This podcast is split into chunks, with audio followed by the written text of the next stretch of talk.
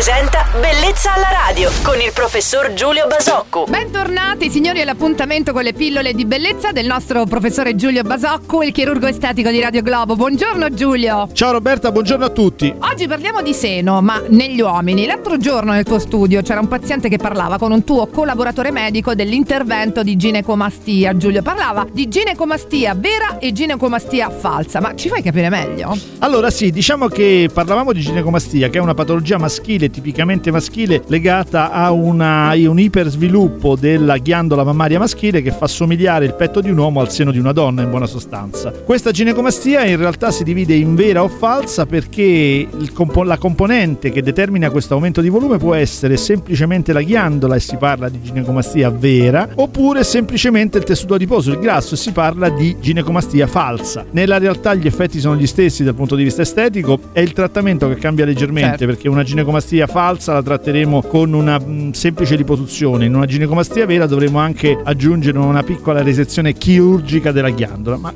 di questo hai sentito parlare mentre curiosavi? Ecco, grazie. Ma sono tanti gli uomini che si sottopongono a questo tipo di intervento, Giulio? Guarda, una nota curiosa, ci sono decisamente aumentati in un periodo storico circa 10, 12, 15 anni fa. Si pensa che questo aumento sia legato a un altro periodo storico in cui da adolescenti o da bambini siamo stati sottoposti a una grande quantità di ormoni utilizzati per l'allevamento dei eh, vitelli, cosa ecco. oggi molto più regolamentata. Quindi c'è qualche relazione che fa pensare a questo. Che poi sono tanti anche gli uomini che ci e ti seguono, Giulio, eh, a differenza di quanto si possa pensare. Ringraziamo il nostro chirurgo estetico Giulio Basocco, il quale torna domani, sempre a quest'ora su Radio Globo. Giulio, buona giornata, ciao. Ciao Roberta, buona giornata a tutti gli uomini che mi seguono. Bellezza alla radio.